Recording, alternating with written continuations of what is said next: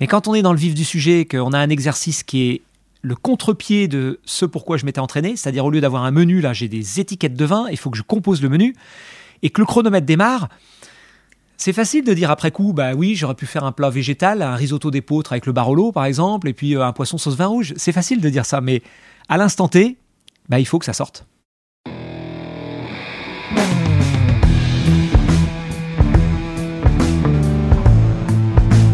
Le vin, le jaja, le pinard, le pif.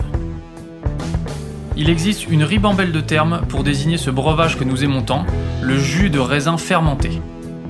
Et c'est parce que nous l'aimons plus que tout que nous voulons mieux comprendre ce qui fait un bon vin.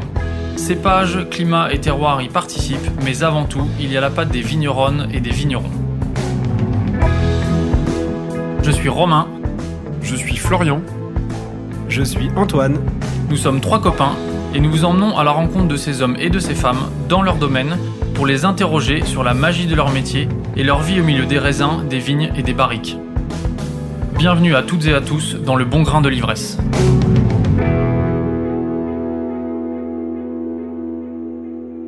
Voilà un homme dont la réputation n'est plus à faire. Reconnu pour sa rigueur et son excellence, David Biraud est depuis 2011 chef sommelier du restaurant Sur Mesure de Thierry Marx au Mandarin Oriental.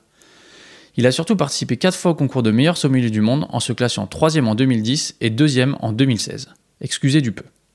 C'est donc une personne qui connaît bien le concours et la sommellerie des grands restaurants que j'ai rencontrés. Un observateur attentif du métier et surtout un fin connaisseur du monde viticole pour qui le partage est une valeur cardinale. Bonjour David Biraud. Bonjour. Merci infiniment de me recevoir aujourd'hui au Mandarin Oriental à Paris. Oui, avec plaisir. Où vous êtes le sommelier du restaurant Sur Mesure, du restaurant de Thierry Marx. C'est vrai, oui, manager et chef sommelier. Vous avez déjà un long parcours dans la sommellerie. Est-ce que vous pouvez commencer par vous présenter, s'il vous plaît ? Oui. Alors, concernant mes débuts, c'était une volonté, moi, de ma part, de devenir chef de cuisine. Donc, toute mon école hôtelière pour devenir chef un jour. CAP, BEP cuisine, c'est ça ? Exactement, ouais. Oui. J'ai vraiment commencé au plus bas de l'échelle parce qu'à l'issue du collège, les professeurs voulaient m'envoyer plutôt en bac C. À l'époque, c'était les mathématiques parce que mathématiques, sciences, physique, chimie, ça fonctionnait très bien. Un peu moins fort sur la langue anglaise et puis sur le français. Et donc... les professeurs étaient très étonnés que je m'oriente vers la cuisine. Et qu'à cela ne tienne, je remercie moi tous les jours mes parents qui m'ont écouté et qui ont décidé en fait de m'orienter vers une école hôtelière pour pouvoir faire les premiers niveaux en fait, d'apprentissage de la cuisine avec CAP, BEP. Et ça a tellement bien marché que je suis resté en école hôtelière pour pouvoir faire en fait ce métier de chef. Avec un BTS, c'est ça ? Alors oui, ça a démarré CAP, BEP de cuisine chez moi en Vendée, à La Roche-sur-Yon.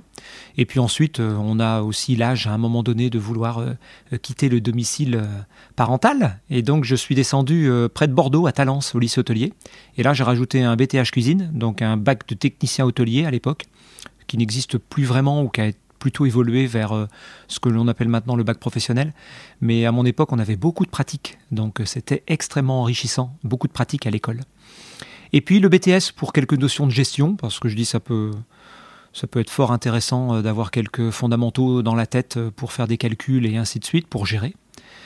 Et il manquait peut-être un plus, et ce plus, je l'ai trouvé au travers de la mention sommellerie, en me disant si je rajoute la sommellerie et la connaissance du vin avec mon parcours de cuisinier, ça serait, je pense, un vrai complément. Et j'ai passé la mention sommellerie, et à l'issue de cette mention sommellerie, eh bien, je suis resté en sommellerie parce qu'il fallait faire un choix. Un choix, donc je l'exprime toujours au travers, comme j'aimais bien les mathématiques, d'une figure géométrique avec un triangle. Et je me situe au milieu de ce triangle, et il y a une pointe, eh bien, ce sont les chefs de cuisine que je côtoie toujours.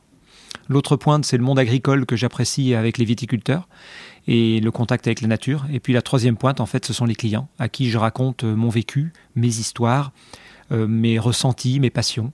Donc au final, j'aime beaucoup moi cette figure géométrique parce qu'elle correspond à mon environnement. La mention complémentaire sommellerie, si je comprends bien, au début, c'était vraiment un complément pour avoir un profil complet.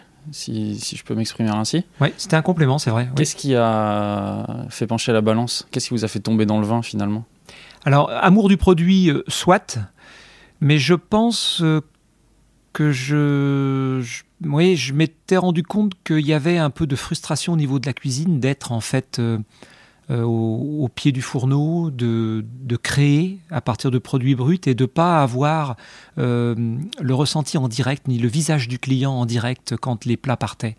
Alors que la sommellerie, on est en contact avec le client du début jusqu'à la fin, et on est même justement en contact avec lui pour voir comment il réagit vis-à-vis des plats qui ont été élaborés par la cuisine.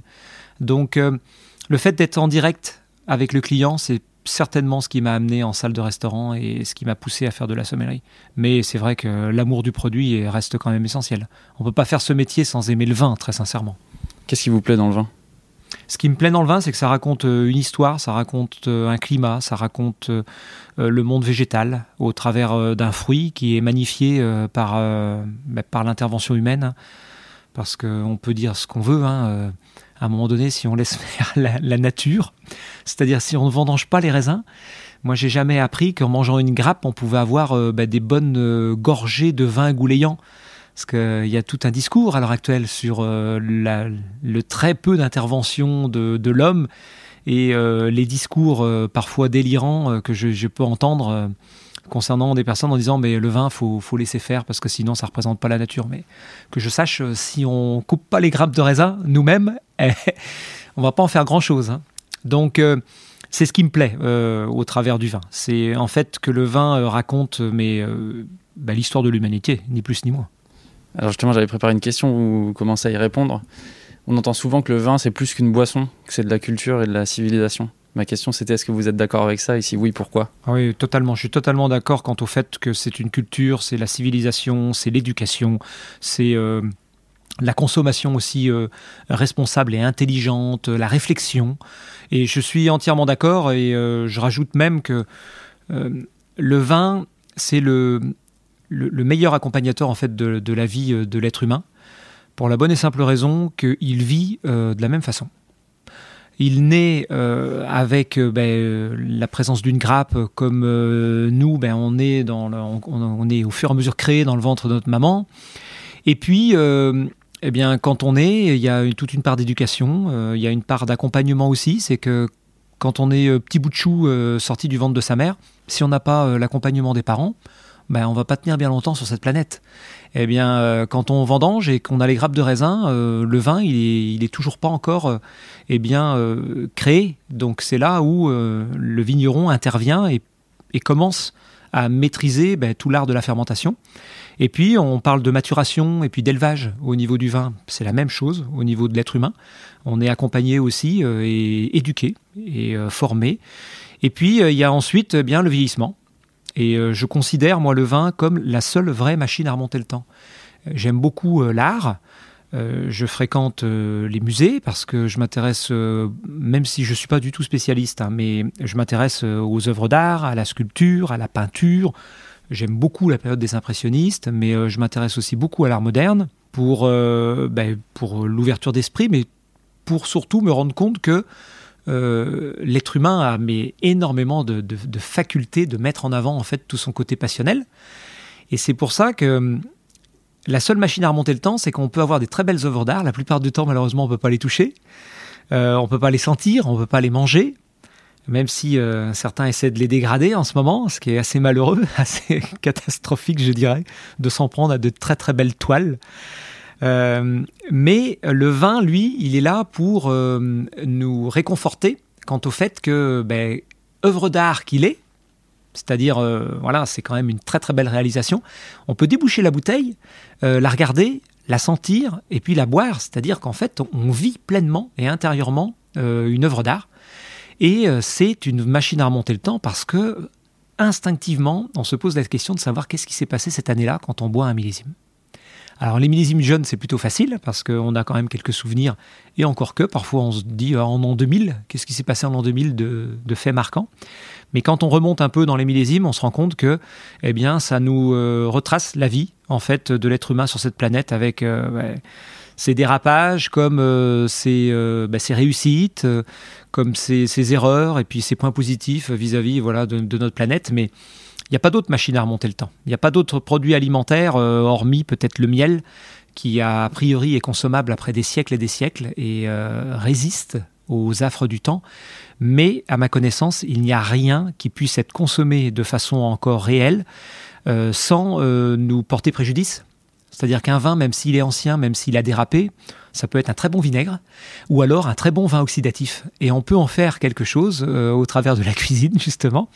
Donc, voilà pourquoi moi je dis que le vin, c'est le produit sur cette planète que l'homme a su créer et magnifier et qui nous accompagne toute notre vie. Est-ce qu'il y a une dimension artistique dans le vin et dans la cuisine, d'après vous ? Une dimension artistique, bien sûr, elle existe dans la cuisine et dans le vin. Dans la cuisine, par la force des choses, parce que nos collègues cuisiniers et amis cuisiniers et cuisinières partent des produits bruts, ce qui est absolument incroyable, de savoir comment ils vont magnifier ces produits, comment ils vont les cuire, les assaisonner ou même ne pas les cuire, les mariner ou les servir crus. Et ensuite, la présentation, l'aspect visuel. Donc, c'est de l'art, purement et simplement. De l'art éphémère, parce qu'on mange le plat, on mange les plats ou les pâtisseries. Néanmoins, quand on voit arriver les assiettes, on est parfois subjugué et puis émerveillé. Et puis, le vin, oui, c'est un art de faire un bon vin. Moi, je le dis toujours, je n'ai jamais fait de vin ma vie. J'ai participé à des vendanges, j'ai participé à des travaux en cuverie.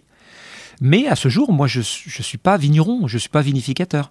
Donc, c'est pour ça que je mets toujours les points sur les i quant au fait que je suis sommelier et, entre guillemets, metteur en scène et ambassadeur, en fait, du vin. Mais je ne suis pas là à donner des leçons aux vignerons. Je suis là juste à donner mon avis. Donc, ce sont des œuvres artistiques. Et c'est au même titre que la musique, quoi. Quand on y bouche une bouteille, quand on la regarde, quand on la hume, quand on la goûte... Voilà, c'est comme une partition sur laquelle on a des notes plus ou moins aiguës, plus ou moins graves, des notes qui virevoltent, des croches, des doubles croches, ainsi de suite, des blanches qui durent, comme la persistance aromatique. Mais tout ça, c'est lié, oui. Le monde artistique, de toute façon, ne peut pas se passer du vin. Et quand on voit certains consommateurs historiques dans le monde des peintres, des musiciens, et ainsi de suite, c'est assez épatant de voir qu'en fait, le vin réunit tout le monde. Qu'est-ce que c'est un bon vigneron ou une bonne vigneronne ? Un bon vigneron, une bonne vigneronne, c'est une question difficile, très sincèrement, parce que c'est un métier que je connais de par mes fonctions de sommelier, mais ce n'est un métier que je n'ai jamais pratiqué. Les seuls moments où j'ai pu être à leur côté, c'était des moments comme ça que j'ai demandé pour vivre à leur côté ce qu'ils vivaient une fois dans l'année. Une fois dans l'année, quand les vendanges arrivent. Mais un bon vigneron, une bonne vigneronne, c'est, je pense, avant tout qu'ils pensent à lui ou à elle, et qu'il pense à la nature. Pourquoi ? Parce que s'ils respectent la nature, eh bien, ils respectent aussi leur santé. Et on les a trop, en fait, trompés pendant de nombreuses années à utiliser certains produits dans le monde naturel pour protéger les grappes de raisin, pour avoir les plus beaux fruits, sans les protéger eux-mêmes. Et ça, je trouve ça, avec le recul, dans cette période des années 70-80 à peu près, je trouve en fait ce qui s'est passé absolument délirant et affreux pour eux et les générations là qui ont subi tout un tas de problèmes de santé et surtout qui ont réduit parfois à l'état de parking de supermarché leur vignoble. Donc c'est assez triste ça. C'est pour ça que je pense que déjà à la base, avis tout à fait personnel, très sincèrement, mais un bon vigneron, une bonne vigneronne, ce sont des personnes qui se respectent déjà elles-mêmes et des personnes qui respectent le monde naturel avec lequel elles vivent. Cette période des années 70-80, là, au-delà de la santé des vignerons, qui est quand même le sujet majeur, est-ce que ça a servi la qualité des vins ? Ou est-ce que ça a plutôt desservi les vins ? Alors, est-ce que ça a servi ou desservi cette période ?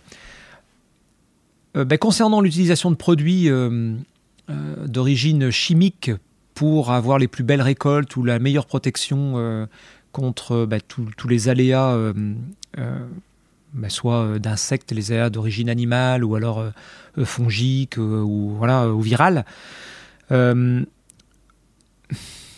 pense que ça les a servis à moyen terme, mais ça les a desservis au fur et à mesure du temps. Et ça a desservi, je pense, la qualité intrinsèque de mon nombre de vins. c'est surtout les erreurs, on ne peut plus revenir dessus, elles ont été faites. Par contre, ne reproduisons pas les mêmes erreurs. On n'est pas obligé de les perpétuer. On n'est pas obligé de les perpétuer. Et on remarque que la nature aussi est là encore très très bien faite. C'est que... Elle se régénère quand même, quand on prend soin d'elle, elle se régénère, je ne pourrais pas dire facilement, mais elle le fait. Elle se remet dans le bon sens de la marche.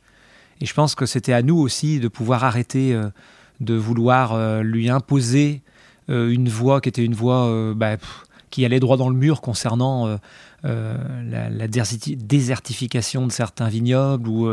le côté très mortuaire de certains sols, et ainsi de suite. Donc, ça a été fait. Ça a été fait à une époque, voilà. On a la machine à remonter le temps avec les bouteilles de vin. Par contre, on ne peut pas se projeter dans le temps pour stopper quelques dérapages qui ont eu lieu. Donc, il faut surtout avoir pris conscience, et moi, je crois vraiment en cela, et je me rends compte, au travers des rencontres des vignerons que je côtoie, qu'il y a un vrai chemin qui est tout autre maintenant, concernant la qualité, concernant le respect du monde naturel. Vous avez commencé en sommellerie dans les années 90, vous avez la mention complémentaire en 94. C'est cela, oui, on était en plein dans cette période-là de l'utilisation de produits chimiques de synthèse, oui, des rendements et ainsi de suite. Est-ce que ce que vous décrivez là, vous en aviez déjà conscience à l'époque, ou est-ce que vous étiez immergé dans le milieu et on vous avait appris que c'était ça le monde du vin, et finalement c'est ce que vous connaissiez? Alors je n'en ai pas du tout pris conscience, très sincèrement, et on n'en parlait quasiment pas dans mention sommellerie. Ou alors les seuls produits dont on parlait, c'était le sulfate de cuivre et puis le SO2. C'était globalement les seuls vraiment produits avec une formule chimique qu'on nous sortait pour nous dire que c'était deux produits qui étaient surtout essentiels pour la protection soit du végétal, soit pour la protection des vins après fermentation ou au cours de pressurage. Voilà. Mais c'est vrai que maintenant, avec le recul, je me rends compte qu'on ne nous a jamais mis en avant les méfaits en fait, de ces produits chimiques, parce que... c'était utilisé par une grosse partie des vignerons. Donc ça faisait partie, je dirais, du cliché, du métier de vigneron, d'utiliser ces produits. Donc c'est vrai que maintenant, avec le recul, on se dit, bon sang, on s'est voilé la face, mais oui, je ne devrais même pas dire ça. C'est pas qu'en fait on a voilé ma face, c'est qu'on ne me l'a pas expliqué purement et simplement pour que je prenne conscience que on utilisait des produits qui, dans le futur, allaient être des vrais problèmes.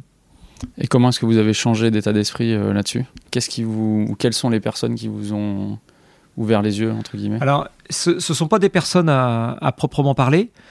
C'est plutôt, en fait, en écoutant et puis surtout en lisant des articles et en me renseignant quant au fait qu'il y avait beaucoup de générations de vignerons qui étaient touchés par, en fait, des maladies, que ce soit des leucémies, par exemple, ou alors parfois des malformations au niveau de la naissance de certains enfants, et ainsi de suite. Donc, je pense que là, on avait des exemples malheureux, et surtout aussi des départs de personnes connues et reconnues dans le monde viticole, qui sont parties trop vite, souffrant de certaines maladies et de certains cancers, qui... possiblement venait certainement en fait d'une exposition, du retour de bâton de toute l'inhalation de ces produits, ou alors de l'absorption par les pores de la peau. J'ai pas tout non plus tous les détails spécifiques et surtout très médicaux concernant ces problèmes là, mais c'est vrai qu'à l'époque, dans les années 90, on n'évoquait pas forcément ça. On n'évoquait pas tout ce qui était utilisé. Par contre, au fur et à mesure du temps, on s'est rendu compte que c'était quand même nocif. Et qu'ils aspergeaient ça, mais sans aucune protection, quoi. Moi, j'ai jamais vu, à cette période-là, quand je me promenais dans les vignobles, j'ai jamais vu en fait, des personnes avec des combinaisons, avec des masques et ainsi de suite, manipuler les bidons ou stocker des bidons dans des endroits mais sécurisés et à l'abri de toute utilisation ou de toute projection. Et non. Malheureusement, c'est encore un peu le cas aujourd'hui. Quand on se balade dans les vignobles, parfois, on se rend compte qu'il y a des opérateurs qui manipulent des produits sans protection particulière, et c'est assez inquiétant. Oui, ça c'est incroyable. Ouais. Par rapport à tout ce qui s'est passé, Ouais. Je suis moi aussi, c'est vrai, étonné parfois de voir qu'il y a encore des utilisations comme ça, prises un peu à la légère, quoi. Voilà. Je voudrais revenir à votre métier maintenant de sommelier. Donc 1994, mention complémentaire sommellerie, pardon. Et ensuite, vous démarrez tout de suite dans des grandes maisons. Vous travaillez chez Alain Passard pour commencer. Oui, tout à fait. Ensuite, le Crillon et aujourd'hui le Mandarin Oriental. Qu'est-ce qui vous plaît dans l'univers des grandes maisons ? Alors, c'est certainement venu au fur et à mesure du temps. Mon histoire, elle est très simple. C'est ma mention sommellerie en poche. Je voulais travailler à Paris parce que ça me paraissait facile de pouvoir changer de différents établissements tout en restant dans la même ville. Donc, le premier CV que j'ai envoyé, c'est là où j'ai fait mon stage en sommellerie, c'était au Crillon. La brigade était complète, donc ils m'ont gentiment envoyé un courrier en me disant « On aurait bien aimé vous prendre dans l'équipe, mais nous n'avons pas de poste disponible. » Ok. Et j'ai pris en fait le guide Michelin et j'ai envoyé un CV à tous les 2 et 3 étoiles Michelin de Paris. J'ai eu que des réponses négatives. Brigade complète. Il n'y avait pas de problème de recrutement à l'époque. Et j'ai eu une seule réponse positive, c'est l'arpège Alain Passard. Et alors c'était très étonnant parce que Alain Passard avait 2 étoiles à l'époque et pour moi était totalement inconnu de ma vision de la gastronomie, qui était une vision de la gastronomie très provinciale. Moi, j'étais en Vendée, je suis passé à Bordeaux, voilà, toute la partie sud-ouest, les Frairies Barbour à l'époque, le Saint-James, Trama dans le sud-ouest, ben voilà, tout ça, c'était des noms qui me parlaient, mais Alain Passard à Paris, la Garche de Bretagne, sa région, ben, sa commune de naissance, donc je me dis, ah oui, c'est quand même en fait aussi un provincial comme moi qui est venu faire ses classes et qui est venu travailler à Paris, et donc j'arrive en tant que commis sommelier. Premier poste que j'occupe. Et là, ça a été quand même une sacrée révélation parce que la carte des vins était quand même assez belle, assez exceptionnelle. Alain Passard aimait bien les vieux millésimes. Et surtout, ce que je vendais, ce que je ne vendais pas parce que c'est pas moi qui vendais, mais ce que je remontais de la cave, ce que je débouchais de temps à autre et ce que je servais, mais c'était que de l'exceptionnel. Ça a été une révélation. La cuisine d'un génie, qui est toujours d'ailleurs.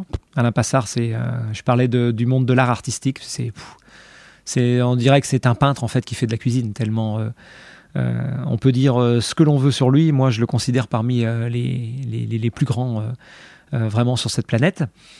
Et par la suite, au bout d'une année à l'arpège, j'ai été recontacté en fait par le Crillon qui me proposait une place de sommelier. Donc pour grimper d'un niveau hiérarchique.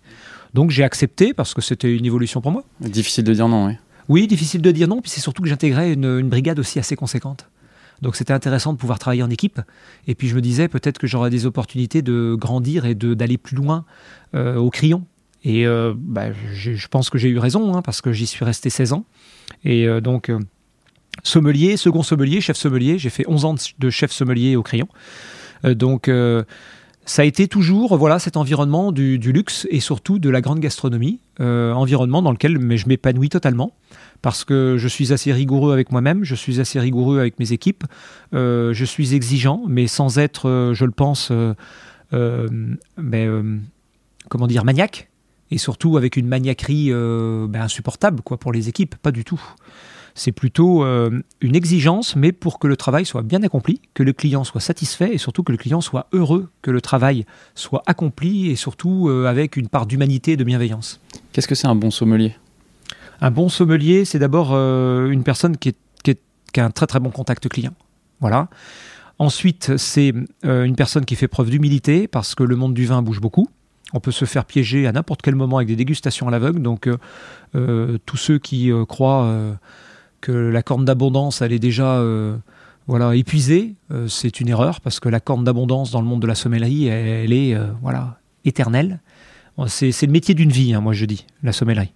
C'est que quand on commence et quand on se passionne pour le vin, on le fera toute sa vie. Même à la retraite, on fera malgré tout le sommelier à la maison. Et on servira les vins aux personnes qu'on aime. Donc, un bon relationnel avec le client, de l'humilité... de la bienveillance, des connaissances théoriques, bien sûr, pour ne pas s'endormir et pour être toujours alerte dans sa tête quant aux conseils que l'on peut prodiguer. Être donneur de conseils et pas donneur de leçons, ça c'est très important. Être bon gestionnaire, on a toujours une cave, et une cave, ça pèse son pesant d'or, donc il faut savoir être un bon gestionnaire. On a un gros avantage quand même par rapport à la cuisine, c'est qu'il y a des dates limites de consommation qui sont plus longues avec le vin qu'avec les produits frais. Donc il n'y a jamais péril en la demeure avec une cave. Il y a des vins qui peuvent évoluer un peu vite, qu'à cela ne tienne, ils ne vont pas basculer ni virer en 3 jours. Donc là, c'est à nous, en tant que bon gestionnaire, de savoir comment évolue sa cave pour savoir ce qui est à boire maintenant. Et ça ne sert à rien de vouloir stocker encore 24 bouteilles, il vaut mieux faire profiter le client d'un vin à maturité avec un très bon accord. Et c'est là où notre travail est essentiel pour faire vivre une cave. Alors vous avez mentionné plusieurs fois le mot bienveillance là, dans notre discussion, vous avez l'air d'y tenir. Vous êtes pourtant dans un milieu qui est régulièrement critiqué, la sommellerie mais encore plus la cuisine, pour certaines formes de violence qui ont l'air d'arriver quand même de manière très régulière. Pourquoi est-ce que c'est important pour vous cette notion de bienveillance dans le métier ? Alors, la bienveillance, c'est essentiel dans nos métiers, ne serait-ce que pour respecter en fait ses collaborateurs. Mais moi, je tiens à dire, c'est vrai que c'est un problème, c'est un vrai problème de fond, parce que moi, je ne conçois pas faire un métier en maltraitant ses collègues. Mais pour moi, c'est inadmissible. Toute ma période cuisine, moi, je le dis, je n'ai jamais connu ça. Alors attention, c'est parce que j'ai du tempérament, et que je ne me suis jamais laissé monter sur les pieds, tout en respectant mes supérieurs hiérarchiques, auxquels j'ai toujours été très attaché. Pourquoi ? Parce que la hiérarchie, ça se respecte aussi. Mais moi, je n'ai jamais connu ni vu dans... c'est vrai que j'ai surtout fait des stages, moi, en cuisine. Soit j'étais dans les bons endroits, possiblement, c'est vrai. Il y en a, oui. Oui, mais je n'ai jamais eu ce genre de problème. Et je n'ai jamais vu ce genre de problème avec des collègues, que ce soit stagiaires ou collègues de travail, lorsque j'ai fait mes stages, quand j'étais à l'école hôtelière pour faire de la cuisine. En sommellerie, non plus. Moi, que ce soit à l'arpège, que ce soit au Crillon. Et je dirais que la sommellerie, même si certains... continue à avoir des comportements inadmissibles et surtout, comme je dis, préhistoriques. Quoi. C'est sans réflexion, vraiment. C'est des réactions, mais totalement idiotes. Ça serait plutôt, au niveau de la sommellerie, je pense, des maltraitances intellectuelles, morales. Mais comment on peut faire ce métier et comment on peut fédérer en fait, une équipe derrière soi en ayant ce genre de comportement ? Pour moi, c'est impossible. Donc, comme je le disais, moi, je pense avoir un management rigoureux, juste, droit, c'est vrai, mais qui correspond en fait à mes attentes dans la qualité de travail que je me suis imposée et surtout que je souhaite voir dans une salle de restaurant. Par contre, de la bienveillance, ça passe par former ses collègues, leur expliquer le pourquoi du comment, pourquoi ça a fonctionné et pourquoi ça a moins bien fonctionné. Ne jamais rester justement sur un sentiment de frustration pour les collègues en se disant je me suis fait réprimander ou je me suis fait remonter les bretelles, comme on peut dire. Mais pourquoi ? Non, ne jamais laisser cette question en suspens dans la tête de nos collaborateurs. Jamais de vulgarité, et ça je le dis. Il y a toute une partie du vocabulaire que j'explique à mon équipe qui reste dans le vestiaire. Donc, par contre, nous avons parfois des coups de feu, des montées d'adrénaline qui sont liées en fait au service, qui sont liées au rythme du service. Et là, ça impose de diriger. On dirige une équipe, on dirige. Par contre, on la maltraite pas, psychologiquement ou physiquement comme ça pourrait arriver. Donc oui, bienveillance pour moi c'est essentiel parce que c'est encore plus dans l'air du temps, c'est que le facteur humain est revenu sur le devant de la scène par rapport à toutes les périodes compliquées que nous venons de traverser avec le Covid et puis surtout les confinements.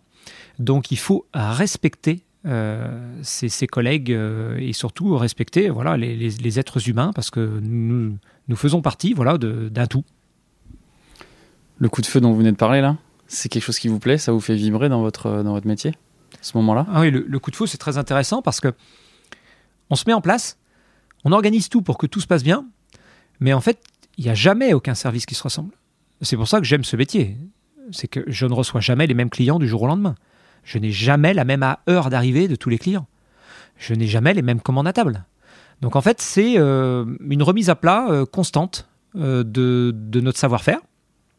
Et une bonne mise en place, on dit toujours, une bonne mise en place, c'est 80% du travail bien effectué, et c'est vrai. Donc, il faut bien se préparer. Et c'est après que le coup de feu intervient. C'est-à-dire que le coup de feu, Parce qu'il y a des clients, des fois, qui me posent la question « Mais pourquoi vous parlez de coup de feu? Vous partez pas à la chasse ?» Je dis « Non, on ne parle pas à la chasse, mais je mets ça sur le compte, vous savez, du starter, quand on fait de l'athlétisme, parce que j'en ai fait un petit peu au collège. Et on est là, dans les starting blocks, et on est mais à fleur de peau, on a tous les muscles tendus, on est à attendre le coup de feu. Et quand le coup de feu a retenti, bah ça y est, on se lance. Et c'est plutôt voilà sous cette image que j'aime bien parler de notre coup de feu et de notre service dans l'intensité. Mais c'est assez grisant, oui, parce que ça montre le savoir-faire, ça montre la bonne organisation, ça montre l'efficacité, ça montre la rapidité d'exécution dans la gestuelle. Voilà, ça montre que le sommelier est professionnel et surtout, il connaît son métier. Il sait ce qu'il a à faire. Où est-ce qu'il va le métier de sommelier aujourd'hui ? Qu'est-ce qui a changé dans les 20 dernières années et qu'est-ce qui continue de changer ?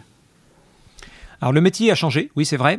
Moi je considère que j'ai vécu un virage, il y en aura d'autres hein, comme il y en a toujours eu en fait dans toute profession. Mais moi j'ai connu le virage où on est sorti des grandes brigades. Moi au Crillon on avait une grande brigade de sommeliers, on était 6. Avec une grande brigade de salles, donc au final on était une trentaine.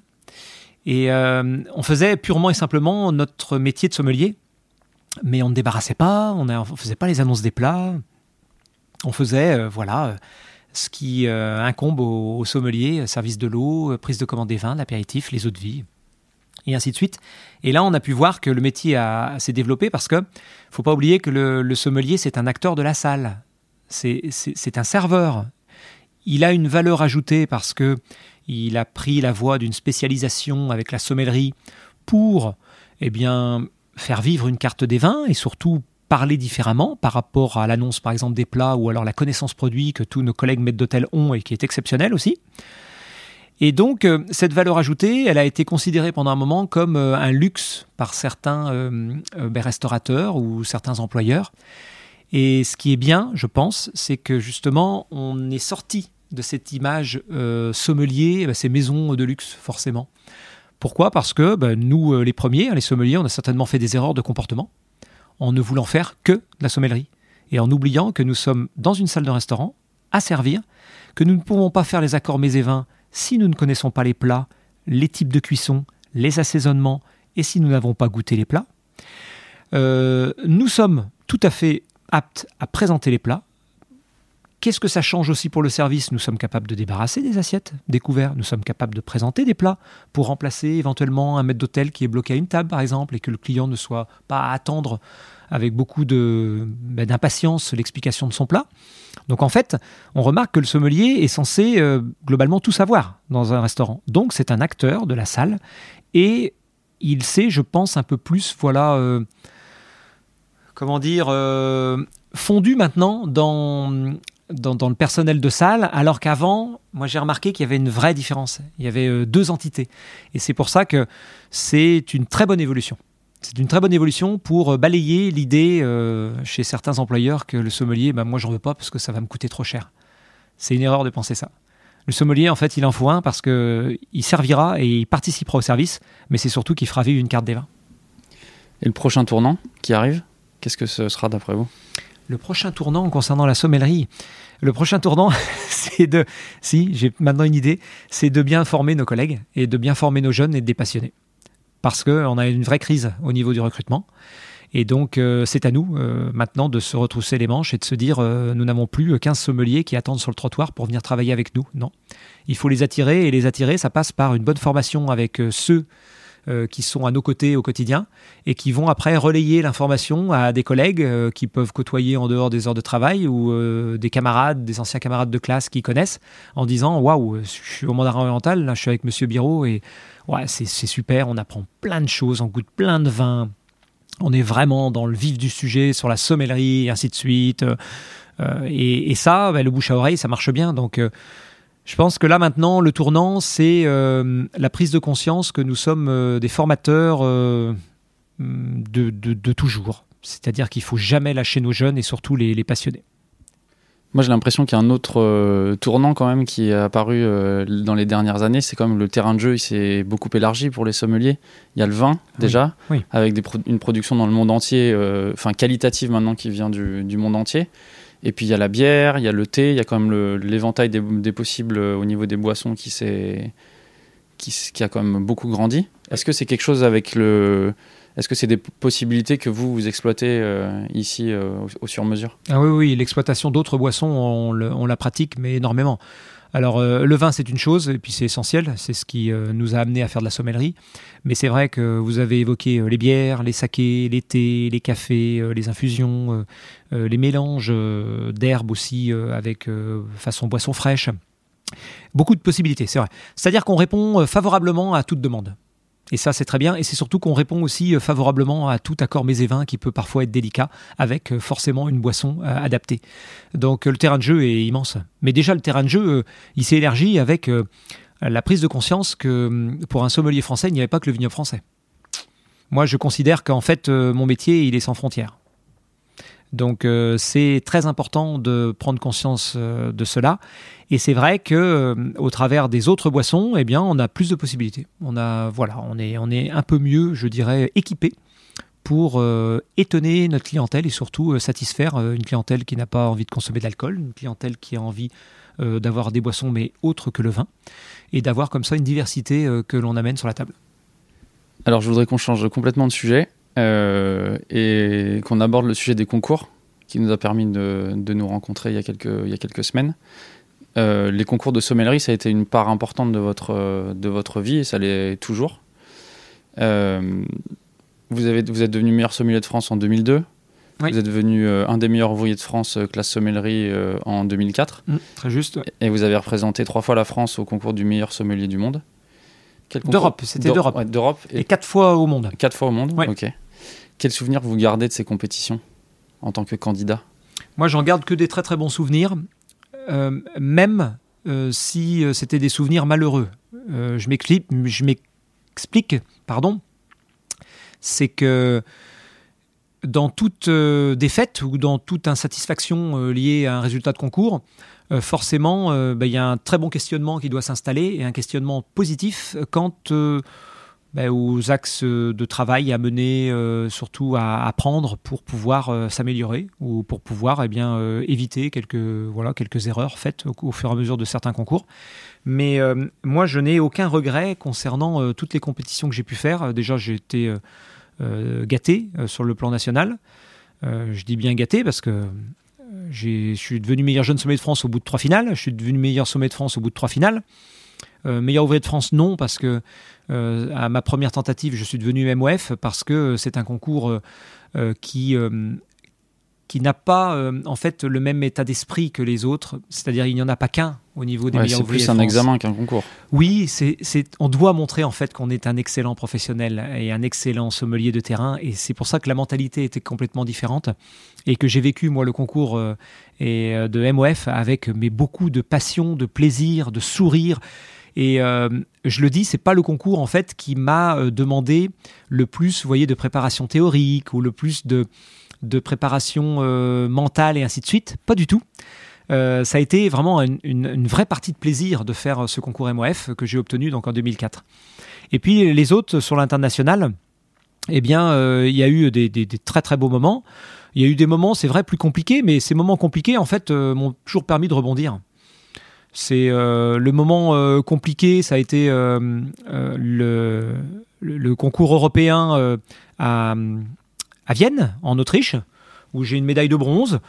Et voilà, je suis pas satisfait de ma phase finale. Je me suis piégé moi-même en me mettant en fait des contraintes qu'il n'y avait pas dans certains énoncés. Donc c'était bien, mais aurait pu mieux faire. Bon, ça a été une médaille de bronze, donc avec quand même une grande satisfaction parce que. Moi, grâce à mes fonctions de chef sommelier ici au sur-mesure, j'ai pu rencontrer quelques athlètes que j'ai servis et des athlètes, entre autres, qui ont fait des Jeux Olympiques. Et je leur ai posé chaque fois la question, je dis « Mais est-ce que vous avez eu un sentiment en fait, de déception quand vous revenez avec une médaille de bronze ?» Et ils m'ont dit « Mais ça va pas la tête ?» Quand on représente notre pays et qu'on va aux Jeux Olympiques, mais quelle que soit la couleur de la médaille, c'est une satisfaction mais extraordinaire de revenir avec un résultat. Parce que c'est un résultat. Un podium, c'est un résultat. On fait partie quand même des 3 meilleurs sur la planète. Et donc, Ces concours m'ont permis de grandir, m'ont permis de me structurer aussi dans la tête, dans la vie professionnelle, dans la vie familiale, parce que ça a été des vrais projets de vie, hein, et il fallait aussi avoir l'adhésion de sa famille, hein, que ce soit la famille, bon, plus éloignée, mes parents et ainsi de suite, ça, eux, ils ont toujours été pour, parce que ils n'avaient pas non plus les contraintes directes, mais mon épouse avec mes filles, c'était aussi des questions qu'on s'est posées tous les quatre pour se dire jusqu'où je vais, est-ce que je continue, est-ce que j'arrête, parce que c'est un vrai aussi sacrifice de temps à autre en termes d'horaire et en termes de planning papa et époux, de se dire je mets entre parenthèses, voilà, c'est certains de ces moments-là pour me préparer. Donc ça a été que du positif. Et de toute façon, comment je pourrais être en fait négatif ou alors amer vis-à-vis de tout ce qui m'est arrivé, parce que j'aurais bien voulu ramener une médaille d'or au mondial ou alors à l'Europe, parce que je suis toujours quand même agacé quant au fait que le dernier meilleur sommelier du monde français, c'est Olivier Poussy en 2000, et le dernier meilleur sommelier d'Europe français, c'est Franck Thomas en 2000. Ça fait 22 ans qu'on n'a rien gagné, donc ça commence à être agaçant, c'est vrai. Et c'est pas faute d'avoir travaillé et d'avoir essayé, hein, parce que ce soit mes prédécesseurs ou même moi-même, hein, on a redoublé d'efforts pour être présent. Mais moi, une très très belle satisfaction que j'ai dans mon parcours de compétiteur international, c'est d'avoir fait 7 représentations françaises, d'avoir représenté en fait notre drapeau et d'avoir fait 5 podiums, donc d'avoir amené 5 médailles. Donc pas d'or, soit. Mais pour moi, quand on met tout ça bout à bout et quand on réunit toutes ces médailles, je considère que c'est un trophée doré à leur fin. Il y a quand même de quoi être fier, oui. Ah oui, je suis très très fier de ce parcours. Mais pas du tout de regret, parce que ça m'a vraiment... là où j'ai trébuché, là où j'ai mis un genou à terre, ça m'a servi pour le concours qui a suivi. Je voudrais qu'on fasse un petit focus sur le concours de meilleur sommelier du monde. Le prochain aura lieu à Paris en février 2023. C'est quoi un bon candidat pour le concours de meilleur sommelier du monde ? Un bon candidat pour le meilleur sommelier du monde, c'est un candidat qui est bien préparé, qui n'est pas livré à lui-même, qui a l'adhésion d'un cercle vertueux autour de lui pour justement l'accompagner, surtout le rassurer et surtout le guider et mettre un cadre pas trop malléable pour éviter que le candidat s'éparpille. Donc moi, c'est ce que j'ai composé en 2010 pour me lancer dans les entraînements pour les compétitions internationales. Et puis, c'est un candidat doit avoir une ouverture d'esprit totale. Quand je disais que mon métier n'a pas de frontières, mais ça c'est vrai, c'est un métier qui n'a aucune frontière. Donc, il faut s'intéresser à tout. Il faut s'ouvrir au monde viticole international. Il faut déguster, avoir des bonnes bases de dégustation et surtout répéter ses gammes constamment. Moi, j'ai une de mes filles qui fait de la musique. Je me rends compte du travail et de l'évolution qu'elle a pu faire en travaillant ses gammes. Et je l'entends tous les week-ends faire sa flûte traversière. Et on peut dire des fois, quand elle fait ses gammes, que c'en est... ça devient difficile à chaque fois à entendre et tout. Mais non, parce que je me dis, en fait, ce qu'elle fait avec ses travaux de gamme de flûte traversière, moi, c'est ce que j'ai fait avec tous mes entraînements. Et puis, j'en ai une autre qui fait de la danse classique. Et quand je vois aussi tous ces entraînements et toutes ces répétitions au niveau des positionnements des pieds, des pointes, des demi-pointes et ainsi de suite, tous les pas qu'elle apprend et qu'elle répète constamment, je me dis que il faut être assidu, il faut être motivé, il faut être passionné. Ça, c'est une évidence. Mais c'est surtout pour en revenir à... Ce qu'il faut pour être un bon candidat, c'est avoir un encadrement. Parce que le mondial et l'Europe, tout seul, c'est compliqué. Donc, il faut accepter les remarques, il faut accepter les discussions, il faut accepter les remises à plat parfois. Mais surtout, il faut bien s'entourer. Pas forcément avec beaucoup de personnes. Moi, j'avais entre 8 et 10 personnes autour de moi, que j'avais sélectionné et à qui j'avais demandé est-ce que vous voulez m'accompagner, est-ce que vous voulez m'aider. Donc c'était que sur la volonté et l'envie de ces personnes-là de m'accompagner. Et la plupart de toutes ces personnes m'ont accompagné quand même pendant 10 ans. Oui, c'est un engagement important. Hein. Oui. Qu'est-ce qui vous a manqué pour remporter un titre ? Par exemple, vous finissez 2e à Mendoza en 2016. Qu'est-ce qui vous a manqué ce jour-là ? Un petit déclic concernant l'accord mets et vins. Je croyais au départ, parce que ça s'annonce mal le démarrage. Il y a un démarrage où il faut réaliser un cocktail. Bon, c'est un dry martini, c'était ? Oui, mais un extra dry martini, ouais. Ce que je ne savais pas. Je ne savais pas ce que c'était en fait. Je ne savais pas qu'en fait, il fallait aromatiser les glaçons dans le verre à mélange avec le vermouth et ensuite enlever le vermouth. Oui. Voilà, mais je ne savais pas. Qu'à cela ne tienne, je suis un petit peu aussi en difficulté avec l'histoire du champagne. On me demande un extra brut. En fait, ce sont des bruts qui sont bien spécifiés sur l'étiquette de Moët et Chandon. Parce qu'on vous demande un extra brut de chez Moët, oui, en impérial, oui, et ça n'existe pas. Alors, en fait, oui et non. C'est qu'en fait, l'étiquette de Moët et Chandon brut impérial est imprimée en brut. Parce qu'ils n'ont pas d'étiquette extra brut. C'est toujours dans l'esprit des clients brut. Néanmoins, quand on regardait la contre-étiquette, il y avait en fait, pour le millésimé, le dosage. Et le dosage était en dessous de 5 grammes. Donc là, on était dans la catégorie des extra bruts. Donc en fait, il fallait dire, choisir le millésimé et surtout expliquer que c'est un extra brut parce que le dosage qui est inscrit derrière le prouve, mais ce n'est pas clairement spécifié sur l'étiquette. D'accord. Donc, et ça, il faut réagir vite parce que le chronomètre, il a démarré. Donc, le démarrage est un peu poussif. Je ne suis pas pleinement satisfait.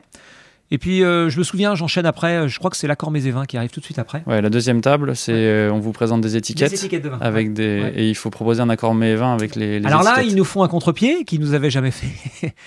C'est que moi, je m'entraînais régulièrement avec des menus et proposer des vins. Là, en fait, ils nous proposent des vins avec les étiquettes et il faut concevoir le menu. Et là, c'est pareil, le chronomètre, il démarre et puis il faut se lancer. Il y avait une étiquette, c'est vrai, à laquelle j'ai pensé et qui me semblait suspecte. C'était le Clos de la Roche 1945, ouais, de chez Ponsot. Et on sortait juste du fameux scandale de Rudy, là, le Taïwanais ou je sais plus, l'Indonésien.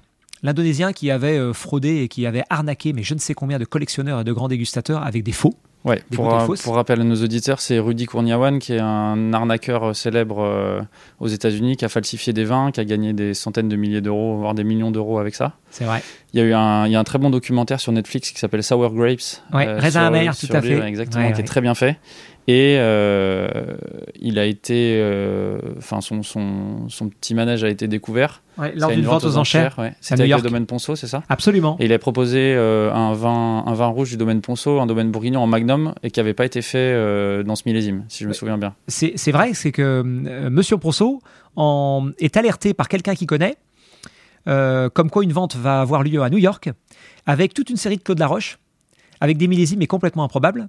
Parce qu'en fait, ils avaient racheté la parcelle de Clos de la Roche dans les années 80 et le premier millésime, c'est 86. Et là, il y avait des millésimes des années 60 notamment. Voilà, ouais, voilà. Et donc, impossible. Et donc, lui, il alerte, il dit « je monte dans un avion et j'arrive ». Et donc, il est arrivé, il a prévenu, le FBI était présent.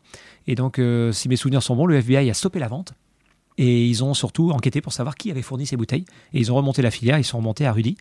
Et donc, il y avait cette étiquette de Clos de la Roche 45. Je savais qu'il y avait un problème avec ce vin-là. Par contre, je ne savais plus quel était le millésime de référence du début de la production de Ponsot avec le Clos de la Roche. Et ça aurait été avant les années 40, là, j'aurais évoqué ça. Mais j'ai eu un doute.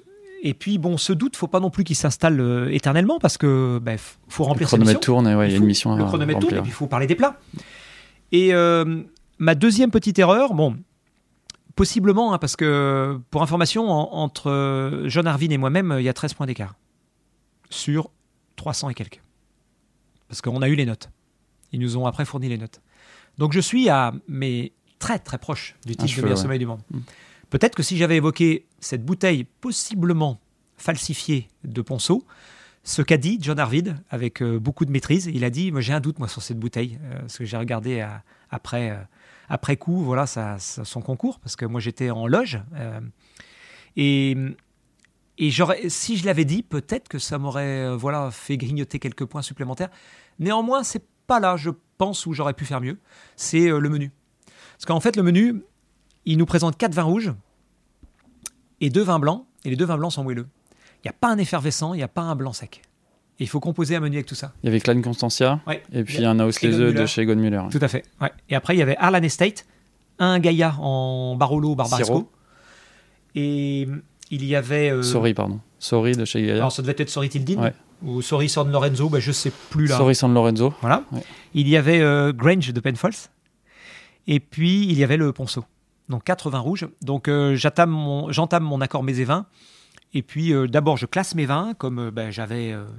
appris, comme je m'étais entraîné. Néanmoins, en fait, je propose 4 viandes. Et le concours continue. Après, il y a une histoire avec le café, voilà, ça se passe bien. Il y a, je m'éclate, moi, avec la chartreuse qu'on doit déguster, qu'on doit reconnaître, et puis surtout faire un accord. Et là, moi, j'ai parlé d'un accord, mais sublissime, avec un soufflé au chocolat, avec une glace à la verveine qu'on faisait à l'arpège, voilà, et qui me paraissait mais idéal avec cette chartreuse.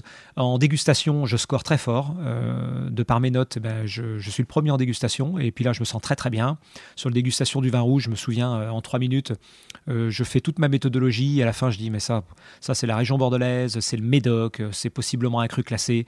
Et mon cœur balançait entre Saint-Julien, Pauillac, et puis surtout un millésime caniculaire avec beaucoup de chaleur, ça se sentait, et donc je me suis dit ouais, ça peut être soit peut-être 2009 ou 2003, boum, c'était Pontet-Canet 2003 si ma mémoire est bonne, donc là j'étais très très proche, j'étais mais dans une sérénité, une tranquillité mais vraiment impeccable, le service se passe très bien aussi, donc voilà, ce qu'il a manqué moi je pense c'est ce petit soupçon de lucidité quant à mon accord mets et vins, où je me souviens, après avoir fait toutes mes épreuves, il y a Olivier Poussier qui est venu me voir et me dit ouais, « Je suis très, très, très fier de toi » parce que Olivier a fait partie pendant de nombreuses années du cercle que je m'étais donc surtout imaginé pour être bien accompagné. Et puis Olivier, c'est une référence, un dernier meilleur sommelier du monde, mais surtout toujours en éveil.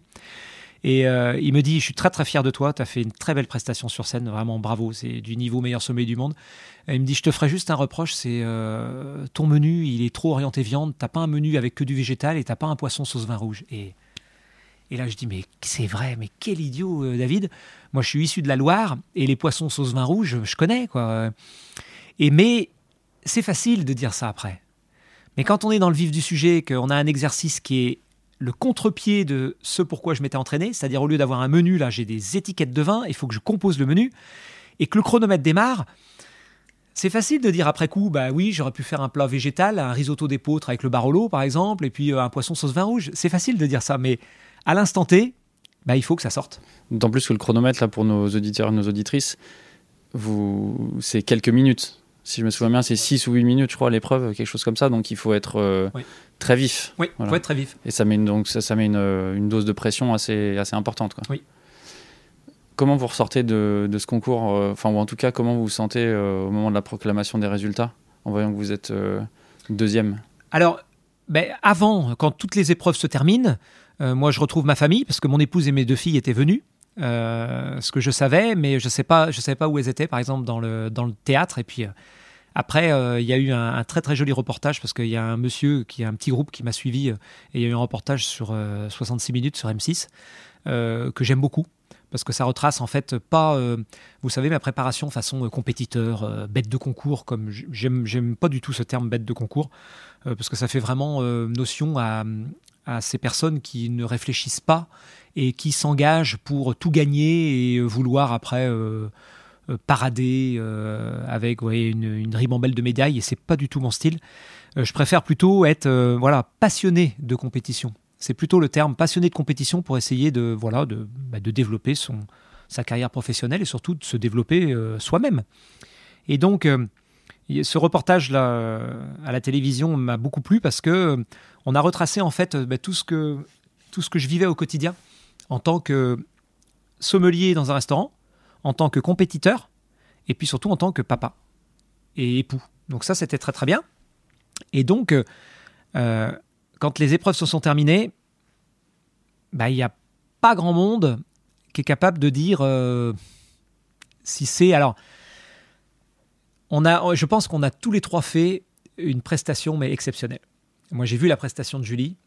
Et ce que j'aime beaucoup dans cette finale, c'est que tous les 3, je pense qu'on a montré que nous étions des très bons sommeliers de terrain et des passionnés. Après, c'est vrai que moi, tous ceux qui sont venus me voir après, que ce soit les Français ou même d'autres pays internationaux, personne n'était vraiment capable de dire qui allait gagner. Moi, mon clan français a dit, David, Jon Arvid a été très bon. Toi, tu as été très bon. Il a eu quelques déficiences là. Toi, tu ne les as pas eues, mais tu les as eues là. Donc, compliqué de se projeter. Et c'est vrai qu'après, quand je monte sur scène et que j'attends les résultats, moi, je me dis, là, possiblement, je peux devenir meilleur sommelier du monde. C'est pas moi. c'est Jon Arvid qui est l'heureux élu. Mais je termine moi avec une satisfaction mais extrême. C'est ce sont des petits réglages, c'est des petits réglages ou des petits des petits manques, mais par rapport à toute la compétition où il n'y a pas de hors-sujet, il n'y a pas de fausses notes. Jon Arvid a été meilleur parce que il a peut-être parlé du Ponsot, ce que je n'ai pas fait. Son menu est plus pertinent. On m'avait dit qu'il avait pris de l'avance sur l'épreuve de service du départ avec le champagne et le cocktail, mais j'ai vu moi sa vidéo. Il est aussi embêté que moi avec la bouteille de champagne, parce qu'il ne sait pas laquelle prendre. Et il prend le millésime au hasard, mais sans expliquer que derrière, il y a le grammage. Donc, il a quelques points supplémentaires en prenant le bon champagne, mais il ne fait pas globalement meilleur sur certaines épreuves où je pensais avoir perdu des points. Mais il a été le meilleur sommelier du monde parce qu'il a grappillé les quelques points que moi j'ai laissés par-ci par-là. Mais pour résumer, moi c'est une compétition pour laquelle j'ai énormément de très très bons souvenirs. Alors la prochaine édition, je l'ai déjà dit, c'est en février 2023 à Paris. Et la représentante française, c'est Pascaline Le Pelletier, qui est sommelière à New York. Et vous faites partie des personnes qui l'entourent et qui l'accompagnent dans sa préparation. On s'est décidé de l'aider, absolument. Ouais. Pourquoi c'est une bonne candidate ? C'est une très bonne candidate pour plusieurs aspects. Le premier aspect, c'est déjà qu'elle est basée depuis fort longtemps hors de France. Et donc, elle a une ouverture d'esprit totalement internationale. Elle officie à New York depuis 2008 ou 2009. Ouais, ça doit bien faire une bonne quinzaine d'années maintenant. Ouais. Donc, comme je vous le disais, le sommelier compétiteur, à l'heure actuelle, il doit avoir une ouverture d'esprit totale. C'est ce qu'elle a. Ensuite, deuxième aspect, c'est qu'elle est parfaitement bilingue. Ce que moi, je n'étais pas et ce que je ne suis pas. Moi, j'ai appris l'anglais dans les salles de restaurant et dans les cuisines, en faisant des stages en Angleterre. Et dans mes entraînements, j'avais des cours d'anglais. Je m'étais astreint à prendre des cours d'anglais. Donc des cours d'anglais pour connaissance du vocabulaire, pour être le plus à l'aise possible. Ça m'a toujours inquiété, mais globalement, quand j'ai eu le retour des notes, à chaque fois, je trouvais que j'étais à un point ou alors un demi-point en dessous ceux qui étaient devant moi ou alors qui avaient gagné. Donc c'est pas ça en fait qui m'a fait, ce qui m'a empêché d'obtenir la médaille d'or. Alors que pendant des années, je pensais que c'était un vrai handicap pour moi. Mais elle est bilingue, donc c'est-à-dire que sa réflexion, elle n'a pas besoin d'appuyer sur un bouton on-off en anglais comme moi je devais le faire. Elle, ça sort tout seul. Ça va plus vite. Ouais. Ça va plus vite. Donc ça, c'est un très gros avantage, c'est-à-dire qu'on n'a pas besoin de l'entraîner en anglais. C'est plutôt elle qui nous aide. Donc ouverture internationale, parfaite connaissance en fait de la langue anglaise, comme il faut faire la compétition dans une autre langue que sa langue natale. Donc pour elle, c'est vraiment là plutôt facile. Et puis, aussi, c'est une femme avec sa sensibilité aussi de femme, qui est différente de nous les garçons. Et ça fait plaisir, en fait, d'avoir une femme qui va représenter nos couleurs pour le meilleur sommelier du monde. Parce que je suis en train de réfléchir quant aux archives, je ne sais pas... Il n'y a aucune femme qui a gagné pour l'instant. Alors oui, il n'y a aucune femme qui a gagné, mais je suis en train de réfléchir si il n'y a pas eu, en fait, dans nos archives... Est-ce que Marisa Larousse, une de nos candidates françaises, fut un temps, ne s'était pas présentée ? À vérifier, parce que je crois qu'il y a quelques petits... il y a quelques petits détails concernant parfois des anciennes compétitions internationales ou de meilleurs sommeliers du monde à vérifier à ce niveau-là. Mais sinon, aucune femme, et c'est effectivement, n'a gagné le concours de meilleurs sommeliers du monde. Et puis ensuite, elle a d'autres qualités, hein, la combativité, l'expérience concernant la dégustation, concernant le monde viticole, concernant les vinifications et ainsi de suite. Donc ça fait beaucoup, beaucoup, beaucoup de points positifs. Qu'est-ce qu'il lui reste à faire dans sa préparation ? Là, on est en fin octobre 2022. Le concours, c'est tout début février 2023. Ouais. Qu'est-ce qu'il lui reste à faire là ? Ce qu'il reste à faire, c'est continuer la théorie. C'est un très très gros morceau. Moi, je lui ai expliqué, continue déjà d'officier en salle, parce que ce qu'elle fait, donc elle est peut-être plus fatiguée qu'elle ne devrait, mais néanmoins, la réactivité de la salle de restaurant, elle est essentielle pour faire des très bonnes épreuves parfois au niveau des compétitions. Juste pour expliquer à nos auditeurs comment ça se passe, donc ça dure une petite semaine, c'est 5 jours, les concours. C'est ça. avec quart de finale, demi-finale et finale. C'est ce qu'on voit ou ce que certains ont pu voir à la télé ou sur YouTube, c'est sur une scène, c'est la finale. En général, il reste 3 ou 5 candidats. 3 maintenant. Voilà, on est face à des clients, il y a différents postes, enfin différents ateliers avec des missions à réaliser. Néanmoins, avant la finale, il y a plusieurs épreuves avec des questionnaires, notamment avec des questionnaires théoriques. Oui. Relativement costaud. Oui. J'ai eu l'occasion de voir celui qui avait été proposé pour la sélection, justement, quand Pascaline a été désignée candidate française. Oui. Et je dois dire que le niveau, il est quand même très, très, très élevé. Quoi. Oui. Voilà. Ça, c'est un questionnaire qu'on a élaboré avec le petit comité technique que j'avais réuni pour la sélection au meilleur sommelier du monde, pour la sélection française. Et oui, c'est ardu. Et c'est ce que je lui ai dit. Je lui ai dit, tu goûtes bien, tu n'as pas besoin de prendre de cours d'anglais, tu travailles encore dans une salle de restaurant, donc tu as des réflexes. Les spirites, tu les connais très bien.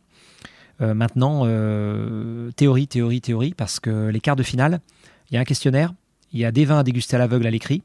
Et ça, un questionnaire et des vins à déguster à l'écrit, qu'on vienne de Lettonie comme Raymond Thompson, qu'on vienne du Mexique, qu'on vienne d'Australie, Nouvelle-Zélande, c'est permis à tout le monde de pouvoir travailler, mémoriser et de répondre favorablement au questionnaire et surtout de faire une très très bonne page de dégustation à l'écrit. Tout le monde est potentiellement au même niveau. Ouais. Exactement. Là, il n'y a pas de limite. Avant, il y avait en fait des contraintes pour certains pays parce que les contraintes étaient liées au fait qu'il fallait aller glaner l'information sur place et comme la France est au centre, et c'est une plaque tournante sur le vignoble européen, forcément, on avait plus de facilité que d'autres pays. Maintenant, avec Internet, c'est fini. Donc, je lui ai dit, méfiance, Pascaline, parce que les quarts de finale sont essentiels, si tu veux continuer la compétition, de faire un très bon niveau de questionnaire, d'avoir une bonne, 2 bonnes pages de méthodologie de la dégustation à l'écrit par rapport au vin qu'on va te mettre, et avec de la précision, surtout de la rapidité d'exécution et ne pas s'éparpiller quand tu as des commentaires qui rapportent aucun point. Reconnaissance des spirites et ainsi de suite, ça, les derniers entraînements qu'on lui a fait, elle a été mais vraiment exceptionnelle, c'est pointu. Et puis, il y a une épreuve pratique souvent qui est très rapide, qui est en 3 minutes maxi, parce qu'il faut passer plus de 60 candidats. Et il faut éviter que les derniers candidats attendent par exemple 3 ou 5 heures, comme ça peut être le cas parfois.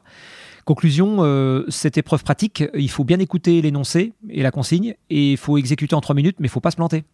Parce que si on se plante, on n'a plus après que la dégustation à l'écrit et le questionnaire pour se sauver et arriver en demi-finale. Et si le questionnaire n'est pas bon, la mission devient de plus en plus compliquée. Donc, bon questionnaire, bonne théorie, donc c'est pour ça que là, elle bûche. Et la demi-finale, c'est plus pratique comme évaluation ? Demi-finale, il y a encore un questionnaire. Et ensuite, beaucoup d'épreuves pratiques. Ouais. Moi, j'avais eu une épreuve pratique donc, de reconnaissance de certains vins et ensuite associer ces vins avec un terroir. Dégustation, c'est-à-dire déguster un plat avec 3 produits et puis surtout dire le produit qui est le plus adapté à l'accord. Ensuite, épreuve de service. Ensuite, épreuve de commercialisation, épreuve un peu de no-tourisme, c'est-à-dire mettre en avant certaines régions viticoles et surtout faire des tours avec par exemple un groupe et dire par quoi on commence, par quoi on finit, comment on le fait, ainsi de suite, en fonction... Voilà. Après, il y a du boulot. Mais les quarts de finale, il y a beaucoup de pratiques. Mais ils refont encore un questionnaire... les demi-finales, pardon. Les demi-finales, il y a beaucoup de pratiques. Et ils refont encore un questionnaire en demi, donc... il faut surtout passer l'écart. Parce que le questionnaire de demi, il est important, soit, mais il y a beaucoup d'autres épreuves en face de pratiques qui peuvent rebattre, redistribuer les cartes. Mais le quart de finale, c'est essentiel. Parce que là, il y a beaucoup de nations, et on le remarque parfois, il y a des surprises sur les demi-finalistes avec des nations qu'on n'attendait pas du tout, parce que le candidat, il a une bonne mémoire, il a Internet, il a déjà dégusté, il sait faire des dégustations à l'écrit en anglais, et voilà. Elle va gagner Pascaline Le Pelletier l'année prochaine ? Moi, je perçois dans sa personnalité, puis surtout dans son comportement en tant que sommelière, je perçois énormément en fait, d'atouts et d'attraits qui peuvent en surprendre plus d'un et qui peuvent être à son actif. Mais il faut que moi, je continue mon travail en la mettant devant les réalités. Et par exemple, je l'ai eu au téléphone dimanche après-midi, on fait toujours un point au téléphone toutes les semaines. Elle me dit, oui, l'Italie, c'est du boulot, hein, la théorie d'Italie. Ouais, c'est du boulot, c'est le vignoble, moi, qui m'a posé le plus de soucis, parce que les noms se ressemblent étrangement, on sait des fois pas trop où on les met, dans quelle région, les cépages, voilà, bon bref. c'est pas si évident que ça, quoi. Parce qu'il y a beaucoup de sonorités en fait italiennes qui se ressemblent et qui sont partout sur le vignoble italien. Donc parfois pour repositionner certaines appellations, c'est pas toujours facile. Et il y a du boulot, il y a un gros boulot.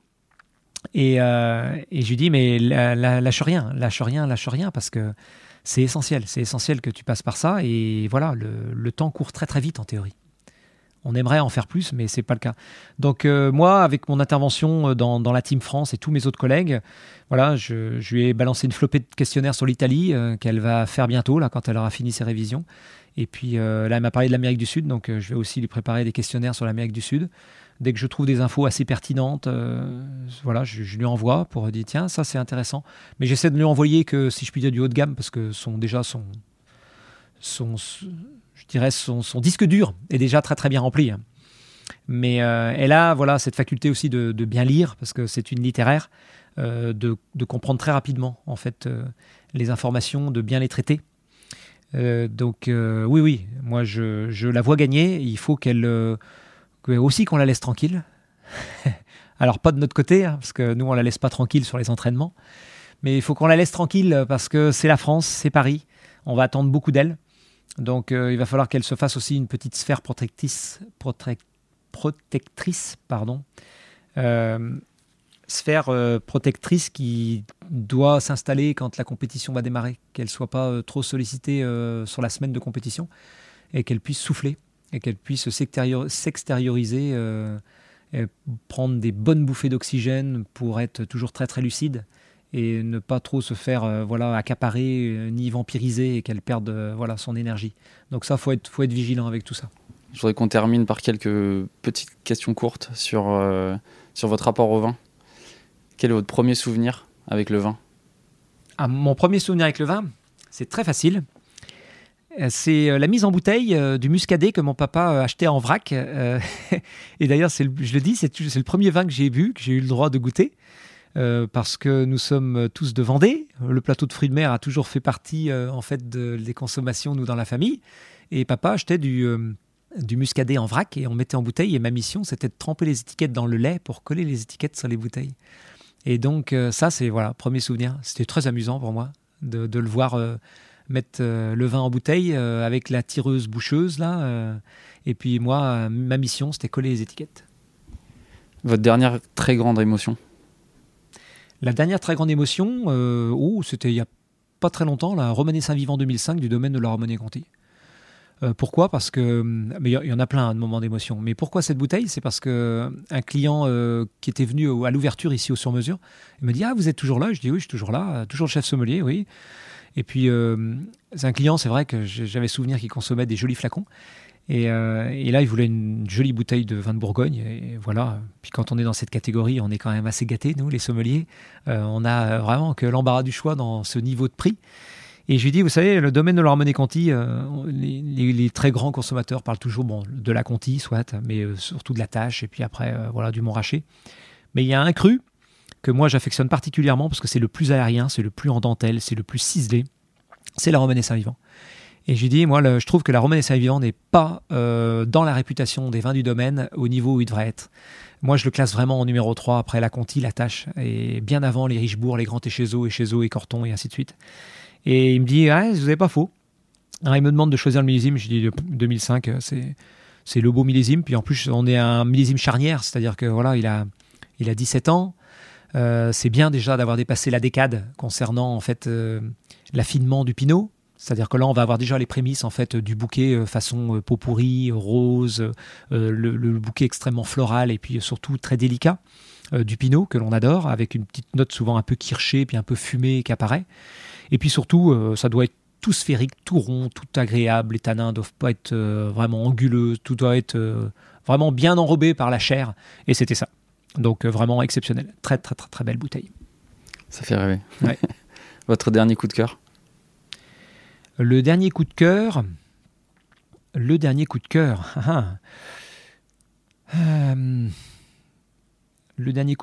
Ah, c'est un vin de Crète. Oui, je dirais que même il y en a eu deux en même temps. C'est il y a aussi le Robola. Le Robola, c'est un cépage grec sur l'île de Céphalonie. Donc sur la partie ouest en fait de la Grèce. Non, c'est plutôt ça. C'est en levure indigène, donc de chez Gentilini. Et ça m'a épaté parce que on a eu affaire là encore à un cépage mais incroyable sur la Grèce, qui ne ressemble à aucun autre cépage sur le bassin méditerranéen, qui est autochtone et puis qui nous fait rêver, nous les sommeliers, de par la différence aromatique, gustative. Et là, le Robola, on est vraiment à mi-chemin entre le fruit et le floral. Ça fait un peu lavande, ça fait un peu eau de rose. Et puis surtout, il y a une jolie matière, très, très agréable, très tendre. Ce n'est pas un vin, un monstre de puissance, parce que ça a beaucoup de fraîcheur. Et voilà, avec cette idée de levure indigène. Donc ça, c'est un joli coup de cœur, là, dernièrement. Mais je pensais, c'est vrai, aussi à la Crète, parce que j'ai goûté un vin rouge de Crète qui était fort intéressant. Mais c'est vrai que j'aime beaucoup, en fait, le bassin méditerranéen, pour la bonne et simple raison que, historiquement, Mésopotamie, Géorgie, Arménie, et puis après, l'Égypte. C'est l'origine du vin, quoi. Et oui, l'Égypte, la Grèce, les Romains, et puis après, la France, et puis tous les autres vignobles. Donc, quand on s'installe là-bas sur les îles grecques, on fait un bond dans le passé. Au rang des originalités aussi, récemment, vous avez goûté un chardonnay de Belgique, si je me souviens bien. Oui, un chardonnay de Belgique. C'était comment ? Oui, c'était très très bon, absolument, de Wallonie. Et alors, ça m'a beaucoup plu, pour la bonne et simple raison que on parle du réchauffement climatique qui est, à mon avis, vérifié par les vignerons. Et donc, la Belgique développe au fur et à mesure. Et là, c'est une petite propriété que je ne connaissais pas, qu'on m'a recommandée, Bousval. Et c'était un chardonnay, en fait, avec beaucoup de charme, d'élégance, et puis de texture et de générosité, et qui nous laisse percevoir qu'il y a un bel avenir avec les vins belges. Et donc, les vins belges ne sont pas qu'une histoire drôle, c'est une histoire sérieuse aussi, de temps à autre. Si je vous dis que vous n'avez désormais plus qu'un vin à boire jusqu'à la fin de votre vie, lequel vous choisissez ? Oh, ça, c'est compliqué comme question. Non, c'est trop compliqué. Non, je dirais laissez-moi avec ma cave et laissez-moi avec toutes mes bouteilles. Voilà, c'est avec toutes les bouteilles que j'ai dans ma cave jusqu'à la fin de ma vie pour pouvoir siroter tranquillement tout ce que j'ai pu sélectionner depuis maintenant de nombreuses années. C'est trop compliqué de réduire ça à une seule bouteille, très sincèrement. Donc je dirais laissez-moi vivre la fin de mes jours avec ma cave. Merci David Biraud, merci beaucoup. Merci.